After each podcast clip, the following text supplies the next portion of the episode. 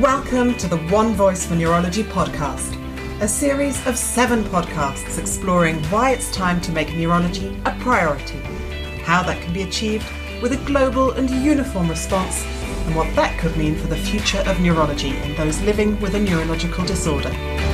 I'm Sam Polly, and you're listening to episode one, entitled One Neurology.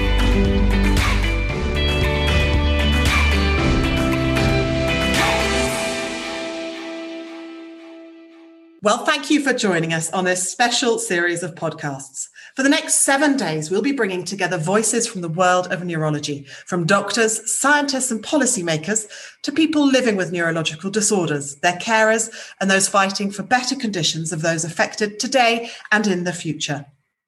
Now, at least one in three people of all ages will have a neurological disorder in their lifetime, a sobering figure and relevant to us all.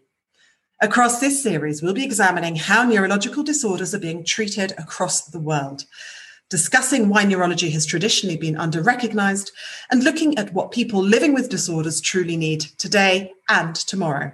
And throughout, we'll be talking about the new One Neurology initiative, what it aims to achieve, and why it's needed. In just a moment, I'll be joined by three eminent guests Joke Jaarsma, president of EFNA, the European Federation of Neurological Associations. EFNA brings together associations of patient advocates from all over Europe. Professor Claudio Bassetti, president of the EAN, the European Academy of Neurology. The EAN represents the voice of neurologists in Europe, and Professor Bassetti leads the neurology department of the University Hospital in Bern and bringing in a perspective from the other side of the Atlantic, Professor Vladimir Hachinski, Professor of Neurology at Western University in London, Canada. But first, what is the One Neurology Initiative? Why do we need it and why now? Well, to introduce the initiative, here's Donna Walsh, Executive Director of EFNA. Neurological disorders are conditions of the central and peripheral nervous system, all connected to our body's most complex organ, the brain. There are more than 400 recognized neurological disorders. This includes degenerative diseases like Alzheimer's and Parkinson's, cerebrovascular diseases like stroke, and well known conditions such as migraine, epilepsy, and multiple sclerosis. Neurology also encompasses many rare, neglected, and even contested diseases. Collectively, these disorders have the highest prevalence, biggest disability and greatest cost among non communicable diseases worldwide, but decision makers have traditionally been looking away. This is, in part, due to the diversity amongst neurological disorders. They are often not considered as one disease family, and so, whilst individual diseases may find their way onto the public health agenda, neurology, as a whole, is often left behind the clinical presentation of these diseases can vary enormously, and the needs of each patient can be diverse. Some of these disorders are treatable, many have no cure, others need long term chronic management, while some are rapidly progressive and ultimately terminal. So, although these disorders are so common, the level of awareness amongst the general public, our policymakers, and even the health and social care community remains relatively low. This is why the One Neurology Initiative was conceived. We want to demonstrate what makes all neurological conditions one and what's in it for the community if they are addressed together. However, this is not just about raising awareness. We also want to come together and advocate for neurology at all levels, giving policy and decision makers the information they need to prioritise neurology and to drive positive change. The time for action is now. With thoughts turning to our world after COVID 19, we need to ensure that neurology is prioritised as we look to future proof and build resiliency in our healthcare systems. This can and should be done. Despite the differences, there are many common challenges and solutions that can be addressed with an integrated response focusing on prevention, ensuring timely diagnosis, enabling equitable access to care, fighting stigma, or strengthening the neurological workforce. Together, we can bring hope and solutions to people with neurological disorders across the world. It's time to make neurology a global public health priority. The Executive Director of EFNA, Donna Walsh, there, acquainting us with the One Neurology Initiative. Professor Hachinski will be joining us shortly. But first, listening into that introduction were Joke Jaarsma, the president of the European Federation of Neurological Associations, and Professor Claudio Bassetti, president of the European Academy of Neurology. A very warm welcome to you both. Claudio, on the face of it, there seem to be so many differences between disorders. What actually makes neurology one? This is an easy question, uh, and the answer is a little bit more complicated. We obviously need a highly specialized research and care for specific diseases. Uh, we cannot expect anybody to be able to treat everything today, uh, diagnose and treat everything. But still, the brain is is one, and the patient is one. And if you look at the frequency of uh, neurological disorder, it can happen quite frequently that one person has more than one disorders in his lifetime. May have first sleep disorder, then he may develop Parkinsonism. It can have stroke, and then he develops cognitive changes so we need to guarantee a holistic, a comprehensive view on the brain in terms of diagnosing it and in terms of treating it. You know, when you look, for instance, at chronic neurological disorders, let's say after stroke, or a patient with Parkinsonism for years, or a patient with chronic epilepsy, or a patient with chronic multiple sclerosis, eventually, despite the difference in the origin of the of the problem, the problem that these patients face are similar. It, it is about cognitive changes. It's about being handicapped, being disabled in the movement. It's about bad sleep. It's about emotional changes. It's about lack of independence, problems with bladder control. So we need to keep the field together because things are sometimes so connected. I would like to add also education is very important. We need to educate also future uh, neurologists and I should say GPs to have a view on the entire um, disease spectrum. We know that we have an insufficient workforce. We need to keep things together in the interest of patients, in the interest of care. Well, Joke, let me pick up from your perspective then, the perspective of those people that are living with neurological disorders. Would you agree with that? What what makes neurology one? Where are the commonalities? I agree with Claudio. During the years that I have been working for EFNA, I have seen many, many patients suffering from diseases that I had never even heard about. And among all these, there is a oneness, if you like, in, in the diversity, as Claudio said. What is striking as well in the whole range of neurological disorders is that the overlap there is between the various disorders that the overlap of unmet needs in these patients, and of course the issues such as quality of life and stigma and access, these are very, very much a commonality in neurological disorders. And if I may add, the brain is very much connected. The different areas of the brain are connected. Sometimes the connection between one disease and the other, between one treatment and the other, is unsuspected. And we are discovering all the time, you know, new connections that link one area of neurology with another one. There is, for instance, a recent discovery showing that seizures, epilepsy, may uh, also be a driving force of neurodegeneration. And, and, and we did not know this. In a way, the connections are so complex and sometimes so new that we need to keep a crosstalk. I usually say one brain, one human being. So we need to keep things together, uh, even if sometimes we have then to go to the super specialist for that specific issue, that specific problem. Joke, as I said, the One Neurology Initiative is being led by EFNA and the EAN. Perhaps you could tell us how it came about. I want to say, first of all, that although the campaign was initiated by EFNA and EAN, it is essentially a global initiative.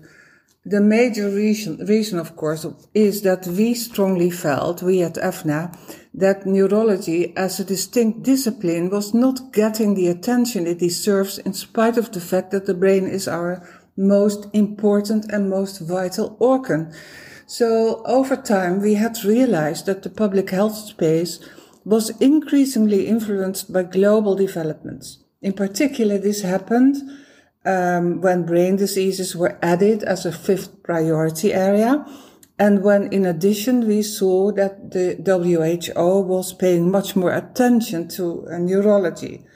And when then last year the World Health Assembly adopted this resolution on epilepsy and neurological synergies, that was the moment that we decided it was time to start this and work on it in 2021. And so the overall idea of the One Neurology campaign is to bring all stakeholders together in the coming year. Claudio, do you want to add anything about how it came about, the initiative? For uh, neurologists and for the European Academy of Neurology, the alliance and the crosstalk and the um, work uh, with the EFNA is of paramount importance. Uh, we need, on one side, to continuous uh, support uh, the super specialization in care and research. Then there is, on one hand, the need to go into details. The, on the other side, we need, as an act of will, to put together again everything in the interest of our patients, in the interest of neurologists.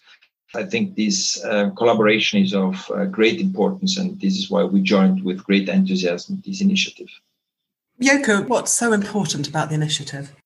In the patient community as a whole, we see that there is still more, much more need for information. There is a level of knowledge among, for example, uh, family doctors that results in wrong treatment and wrong diagnosis. And of course, there's always in the patient community um, the uh, the point of, of enormous stigma, and and these are really items points that should be addressed immediately.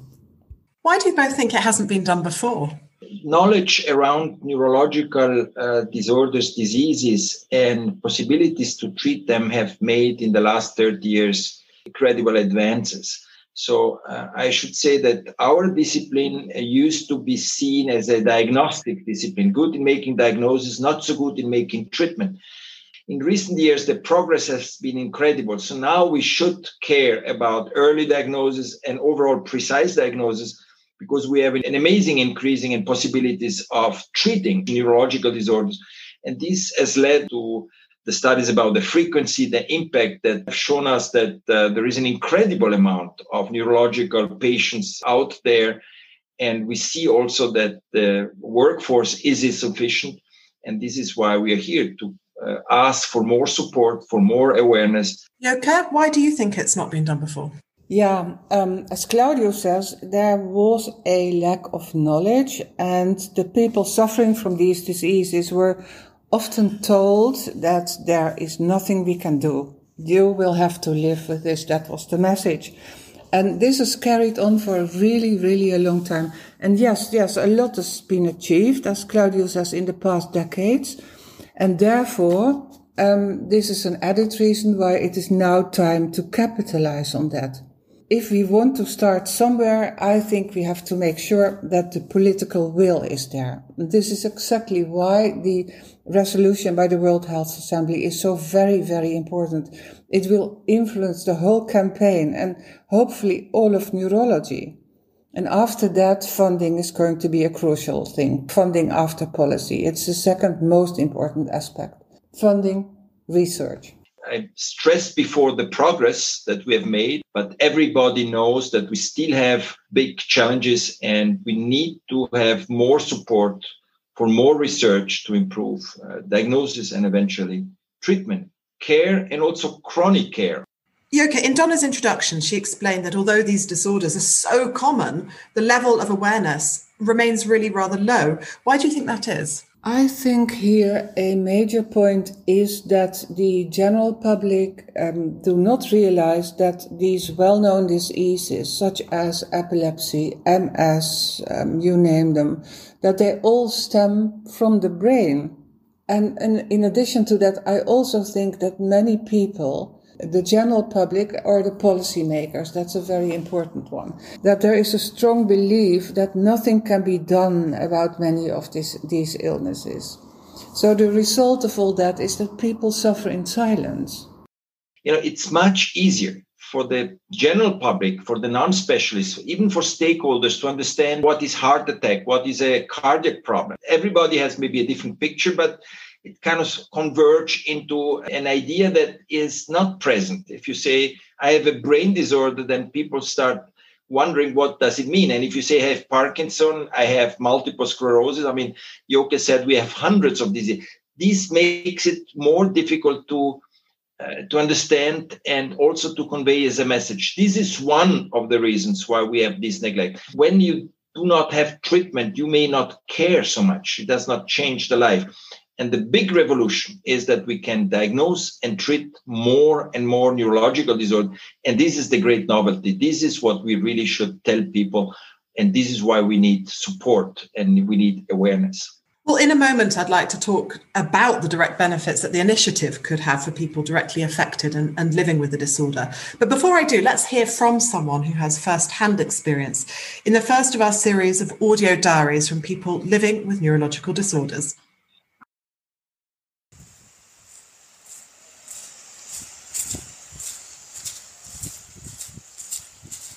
My name is Bettina, and I'm speaking to you right now from the Belgian coast.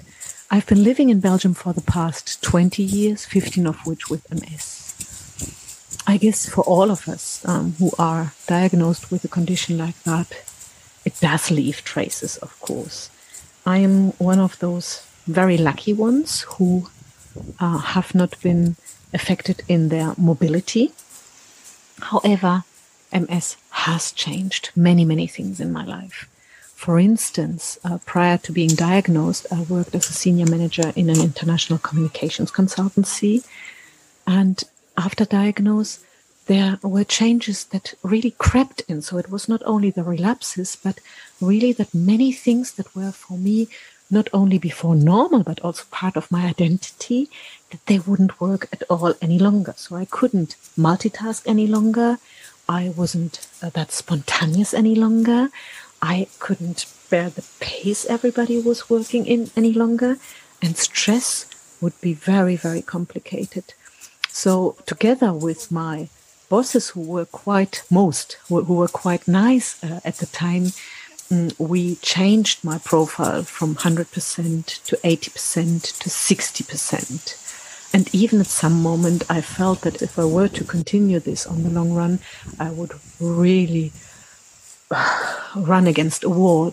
So I decided to go independent and set my own profession up in a way that it does my health rather good. I now work at my own rhythm, really with those pauses that I need, and I enjoy it very much. What is sometimes a bit frustrating is that people don't necessarily understand what MS is. Of course, I don't even understand it, even if I wish to. So it's hard to articulate. But when you look as if you didn't have a thing, it's hard to grasp what would be fatigue. It's hard to grasp where would be the cognitive issues. It's hard to grasp where is the change. And I have to say that I was very, very glad and grateful when I was meeting other people with MS, both in the professional realm, but also via MS sailing, because you realize that although everyone's condition is totally different, we have so much in common, that what we have is so much under recognized and undervalued. And now that I work quite a bit also with the neurological community, I realized that this goes even beyond MS, but that there are many common patterns and many common challenges, and probably also many common solutions. So I really, I really think this is a lovely initiative.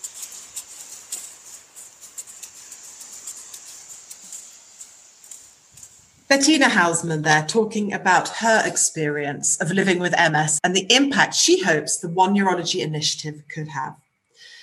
Well, before we heard from Bettina, I was speaking with Joke Jaarsma, president of EFNA, and Professor Claudio Bassetti, president of the EAN. And I'm delighted now to welcome our third guest, Professor Vladimir Hachinski. Professor Hachinski, thank you also for joining us. Well, let me begin by adding to something that Joke and Claudio have said. First of all, you asked early on, why is it that uh, that disease of the nervous system come into prominence? There is a phenomenon that we are not fully aware of, and that is we're dealing with this acute pandemic. But behind this pandemic, there is a slow, stark, growing pandemic of stroke, heart disease, and dementia. And this is largely driven by the aging population. There is a commonality to all three. In other words, if you have a stroke, you double the chance of developing dementia. And it turns out that there is a core of controllable risk factors that they all share. You know, the things that we all know about, you know, blood pressure, diet, the physical activity. But I think what we often forget is that we are not living in isolation. And that is that we're part of a larger community. And I think if we're going to solve the problem, we have to take a very holistic view. And the holistic view is that we have to look at environment, we have to look at socioeconomic factors, we have to look at individual factors. The most valuable three pounds in the universe are our brains. And we act through the brains. We're shaped by environment and we shape the environment. So there's nothing more important than having health. And so I think the whole idea is to invest in brain health, which is the ultimate wealth, and then making sure that it keeps as functional and as effective for as long as possible. Claudio, how do you think that we can bring everything together under this one initiative? Will there be people out there that say it's contradictory, or can the two things work together? I think we have to realize that we have different uh, challenges and we have to approach them with different um, strategies. I mean, if we have a specific condition for which we have a um, specific diagnostic pathway, and a specific treatment, then we should rely on the specialist for that. But if we talk about, let's say, chronic care, then we have to realize that very often the challenges of different types of patient are similar. So we need to think about a common approach. Let me make another example.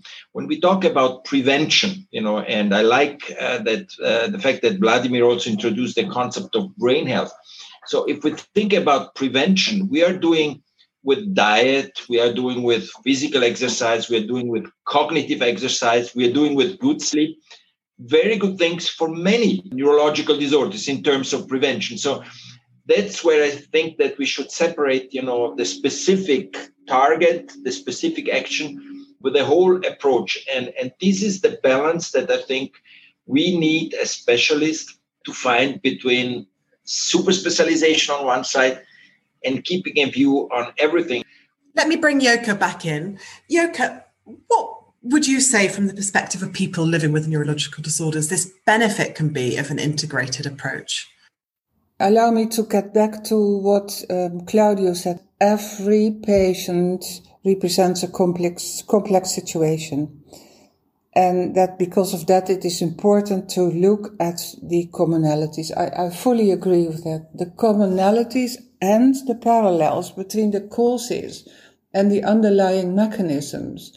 This, this has been very, very clear in a number of disease areas and even in drug development where we have seen serendipity findings.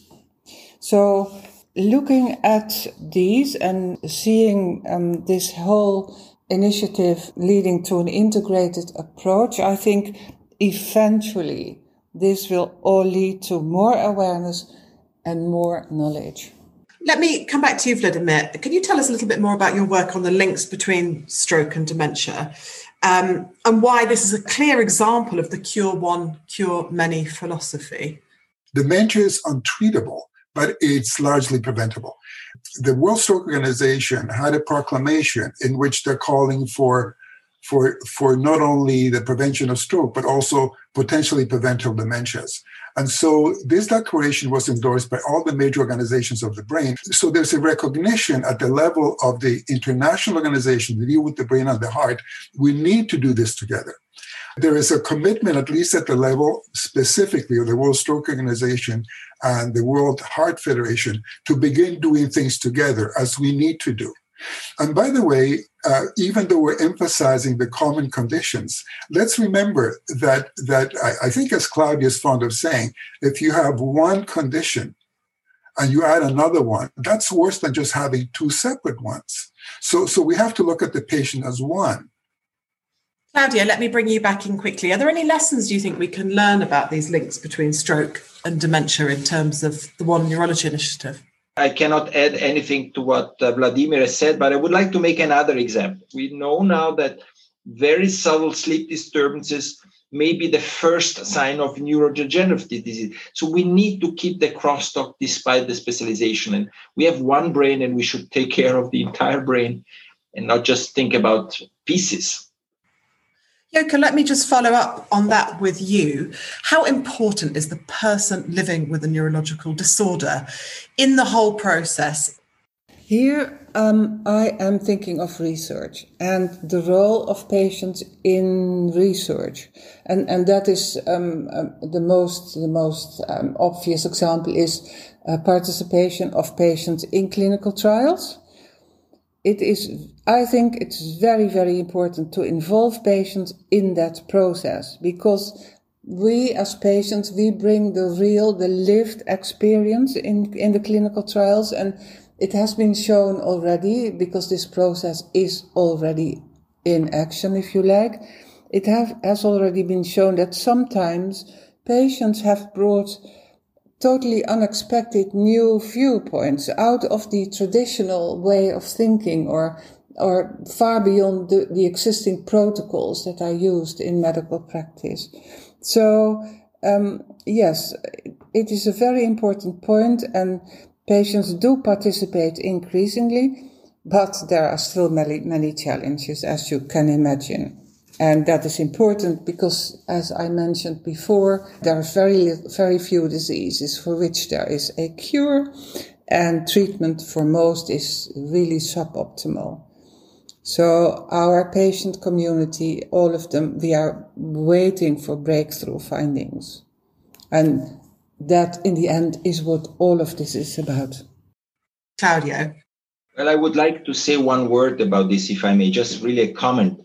I think we scientists involved in research need more and more to involve patients for different reasons. And one of the reasons we need to understand what is the outcome that really counts for the patient. The example of Parkinsonism, you know, we sometimes think the tremor may be the most disturbing disturbance, but when you look at chronic course of Parkinson's, maybe other things uh, turn out to be more relevant, you know, cognitive decline or falls or whatever. So I do think that if we really want to develop effective and impactful uh, treatment, we need to listen to patients who know exactly where and how we want to help them most and not just look at our scales or measures that may have very little to do with the with the life of our patients. Well, we'll all talk a little more in just a moment. But before we do, throughout this seven part series, we wanted to hear from as many people as possible in the neurology world.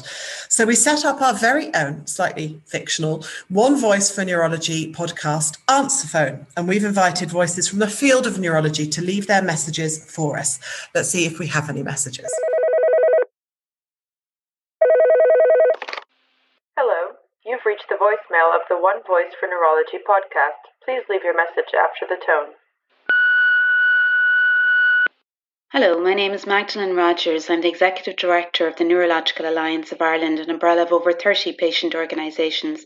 We bring together a community of over 800,000 people throughout Ireland who are living with a neurological condition. All neurological conditions have their own unique characteristics and challenges. One thing that unites them, however, is the wide ranging consequences of a neurological diagnosis. Surely there is no other condition which impacts so much on so many aspects of what we are and what we do, think, and feel. It's the shared experience that represents our strength. The One Neurology campaign has a unique opportunity to unite people across the neurological community and work together for a better future for people with neurological conditions worldwide. Hello, my name is Eduardo Pisani. I am the Chief Executive of AllCan International, a global non profit multi stakeholder organization focused on improving cancer care efficiency. Progress originates from the collective wisdom combined with the focus on specific objectives. The wealth of knowledge, experience, and ability to cross fertilize ideas may give the coalition a thought leadership role. The strong voice of the cancer community has led to initiatives like the Europe's Beating Cancer Plan as well as the EU Cancer Mission. And the cancer policy area is vast and complex, similarly to brain health. The need to have a strategic framework for policy advocacy is critical to achieve common goals. Fragmentation does not pay. To the contrary, joining forces across expert groups to raise awareness on the burden of brain disorders on individuals and society will mobilize policymakers. I believe that promoting brain health and tackling brain disorders should be a top priority in Europe and globally. In the context of the EU for Health Plan, brain health needs to take a center stage to foster innovation, access to care, and ultimately improve health outcomes for all those living with a brain disorder. Hello, this is Nina Renshaw from the NCD Alliance. Um, we're a civil society organisation of around a thousand separate organisations worldwide, all working and campaigning um, for the rights of people living with non communicable diseases, so chronic diseases, um, and both on prevention and access to care. And we're really delighted to count EFNA as one of our many members. Um, we're just over 10 years old as an organisation, and one of the key things that we've learned in our experience is the importance of speaking with one voice uh, and uniting across the community. When we work together as a community with so many voices and so, so much expertise behind us, we're that much stronger for it. Um, what's particularly important to NCD Alliance is to include the voices of people living with NCDs in our advocacy. They're really at the heart of everything we do. Um, they drive all of our work with their experience and their expertise and their demands. Um, across NCDs, similar for, for neurology, we're looking at similar solutions, also similar similar causes, and at the heart of that really is uh, the right to universal health coverage and universal health care. So, congratulations from NCD Alliance uh, to you all on the One Neurology initiative. We're really looking forward to working even more with you and hearing much more from the voices of neurology. See you soon some great messages there. Well, let me bring our guests back in. We're talking with Joke Jaarsma, president of EFNA, Professor Claudio Bassetti, president of the EAN, and Professor Vladimir Hachinski. Joke, I know that something that is a bit of an ongoing debate is where neurology should be positioned within broader discussions on brain health. How would you define brain health, and how do these concepts fit together? The discussion about brain health is important and ongoing worldwide. For me, I can only bring my European perspective here, which makes the distinction between neurology and mental health.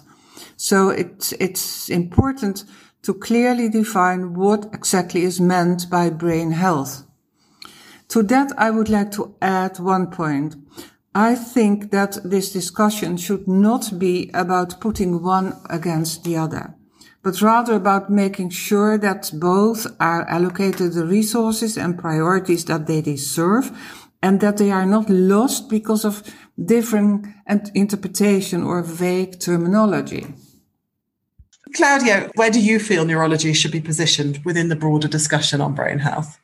The concept of brain health includes several aspects. One aspect that I like to stress much in my communication is uh, the concept that we can do a lot to prevent neurological diseases. And this can be done from early on uh, in childhood up to adult life. And even in late life, we can do much to prevent or counteract the appearance of neurological diseases. A healthy diet, protection towards head trauma, exercise, physical exercise, or cognitive exercise at all stages of life and eventually also um, sleep uh, as as a state where our health is promoted. And unfortunately, in our society, we have a progressive decrease in sleep duration and unfortunately also often of sleep quality. So we have a lot we can do to uh, promote our health in the brain and eventually to prevent neurological um, uh, diseases and once we have a brain damage, uh, the uh, responsibility to rehabilitate the patient is, is a very complex one. So we should do a lot to prevent diseases. And Vladimir, would you like to come in on that? Where do you feel neurology should be positioned within these broader discussions on brain health? The very center. And I think we should emphasize the fact not something what can go wrong, but how can you optimize the use of your brain? And if you want to enjoy your brain, your brain isn't all about intellect, it's about emotion, it's about sociability. So we have to sort of say, exercise your brain, but exercise it cognitively, emotionally, and also in, in, in, in a social way. And then in terms of, of sort of saying, well, we don't want to scare people. But I think we have to emphasize that, you know, the brain is the only major organ that cannot be transplanted. This is the one chance you have you know it's like an investment. You a little bit of damage now will accumulate with time uh, as as your health declines. So i do think that you know this idea one brain express brain health and there'll never be a perfect definition. And that definition will vary according to culture according to age according to generation. Mental health and brain health are the same thing. So i think we have to continue to move in this unitary way Joke, given all the discussions you've just had on, on brain health, well, how do you think this fits in with the One Neurology initiative, where neurology is positioned within brain health? Recently, somebody said to me, neurology is the most important profession in medicine. And I can only agree, and I think it's true. Because we are dealing with our brain, our most vital organ. So the neurologists and the neuroscientists who are studying our brain, um, they all belong within this campaign, and and I cannot stress enough how important this is. Claudio. Most people in the world, if asked what is the most important organ you have, they would say the brain. So now uh, the second question is who takes care of brains? These are neurologists. So the consequence is we need to support the efforts of neurologists neurological working forces, including nursing, rehabilitation, loco- ergotherapists. And the consequence is we need to invest for our brains. So we need to invest in those that take care of these brains. And I think that even a more important role than, than being a neurologist is making sure that many of the other health professionals learn enough about it to contribute to brain health how important is it to look at the global, regional, national approaches? Claudio?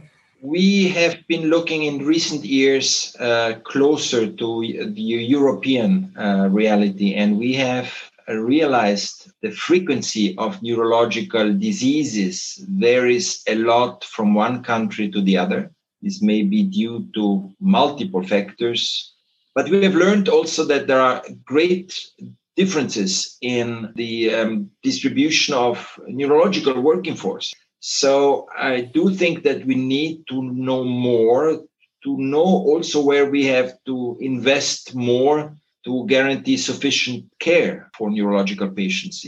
It's not just west, east, north, south. We do see also other differences, and we need to learn more about them to help them, let's say, as European society, to support um, specific regional um, uh, authority stakeholder societies to get a stronger voice. The work which is done by the WHO determines to a large extent what happens in the rest of the world. And we have seen uh, in at WHO the birth of the Brain Health Unit at headquarters, which covers and neurodevelopmental and neurodegenerative disorders. Uh, mental health is dealt with separately, but this is important for neurology.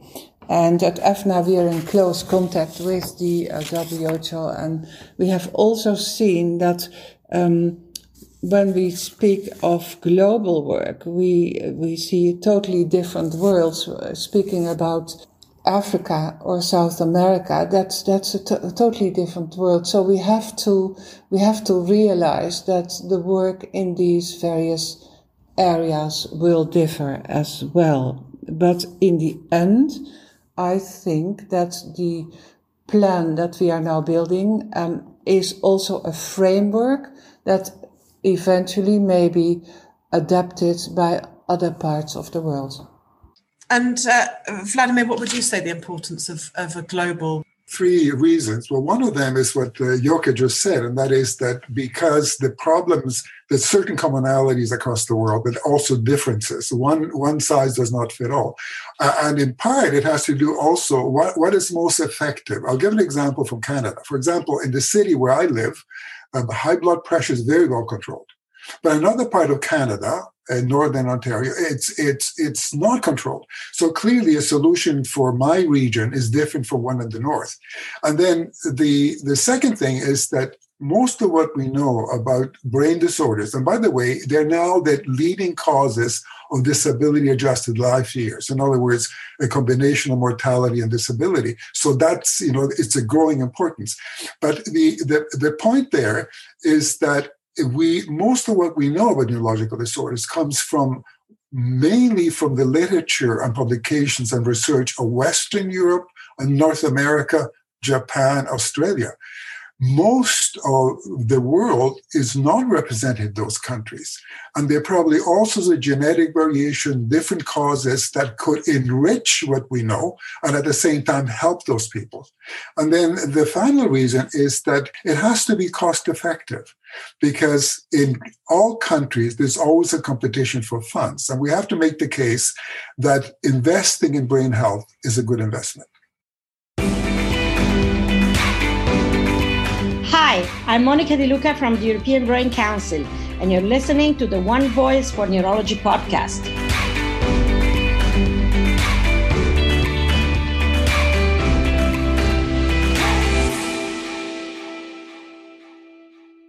What opportunities do you see, Claudio, for neurology and brain health in the future? I see uh, a great opportunity if we increase the awareness and the knowledge and with knowledge, um, I want to say that we do have to perform further homework. So we need to get better figures and better data about, certain topics that you also raised today. So we need to invest as scientific societies, as patient societies, also in, in increasing the you know the knowledge about the situation. I do see the great potential that we can move things. I mean, we are on the edge of more and more treatments and not only more and more diagnosis good diagnosis. And and we need to be able to be part of this process that will uh, improve eventually the faith and the lives of our patients. What would you say are your main goals? What would you really love the one neurology initiative to achieve? What are your hopes and goals? Claudio. Well my hope is that um, we can share uh, a vision, we can share uh, this urge of working together. And despite the need, and I come back to a concept I brought before of super specialization, of fragmentation, we need to understand that certain goals, certain activities need a work together. And in that sense, the interdisciplinarity, multidisciplinarity, the concept of joining forces, I think it's uh, my biggest hope uh, in this uh, in this initiative. Let me come back to you, Vladimir. Well, I, I think it can achieve the most once we begin to have a unifying theme. The problem at uh, the moment now is that we don't have investments in the same proportion as the magnitude of the problem or the potential solutions. And I think if if if all governments and all jurisdictions recognize that brain health is the ultimate wealth, maybe we can begin investing in the way that it makes sense. And what would your message, if you had a message, Joke, to finish on to the global neurological community, what would that be? Millions of people with neurological disorders are waiting for breakthroughs in their treatment. Thanks to new techniques and developments, these may be in sight. But that will require big steps, substantial investments, and an integrated approach by all parties concerned. Claudio, do you have a, a message for the global neurological community? Yes, uh, join us, work with us. We have an important goal and we need all of you. Well, that's all that we have time for on today's episode, the first of our series of seven on One Voice for Neurology. Thank you to all of our guests for sharing their experiences and their insightful views today. And don't forget, we'd love you to join the conversation on Twitter and share your voice, or even better, share a video with us. You'll find us at, at one neurology underscore using the hashtag one neurology. We look forward to chatting there. Do join us again for our next episode, episode two, when we'll be discussing why now is the time to act for neurology. Until then, thank you for listening and bye bye. Thank you for listening to the One Voice for Neurology podcast, produced on behalf of the European Federation of Neurological Associations and the European Academy of Neurology, the umbrella organisations representing patient organisations and neurologists in Europe, with active contribution from the European Brain Council. Produced and hosted by Sam Polly.